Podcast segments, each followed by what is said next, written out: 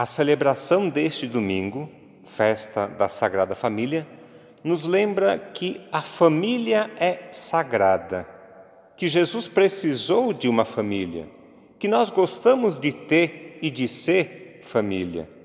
Lembra que a família é importante e necessária, que a família tem que ser construída, que a família está ameaçada e que por isso mesmo tem que ser protegida, cuidada, defendida.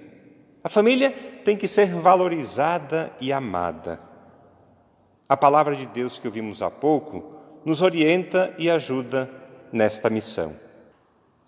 A leitura do Eclesiástico apresenta algumas sugestões bem práticas e concretas para os nossos relacionamentos familiares.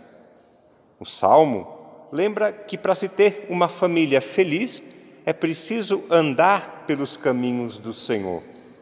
Hoje nós diríamos: Feliz a família que teme o Senhor e trilha os seus caminhos. Feliz a família que ama o Senhor e trilha os seus caminhos. Feliz a família que respeita o Senhor e trilha os seus caminhos. Feliz a família que busca, que procura o Senhor e trilha os seus caminhos. Feliz a família que acolhe o Senhor em sua casa e trilha os seus caminhos. A carta aos Colossenses diz que nunca pode faltar o amor nas nossas casas, nas nossas famílias, nos nossos relacionamentos. Nunca pode faltar o amor. O amor deve estar sempre presente, é um ingrediente essencial. A apresentação de Jesus no templo, que acompanhamos no Evangelho, nos motiva a encontrar na Sagrada Família de Nazaré um modelo de vida para as nossas famílias e comunidades hoje.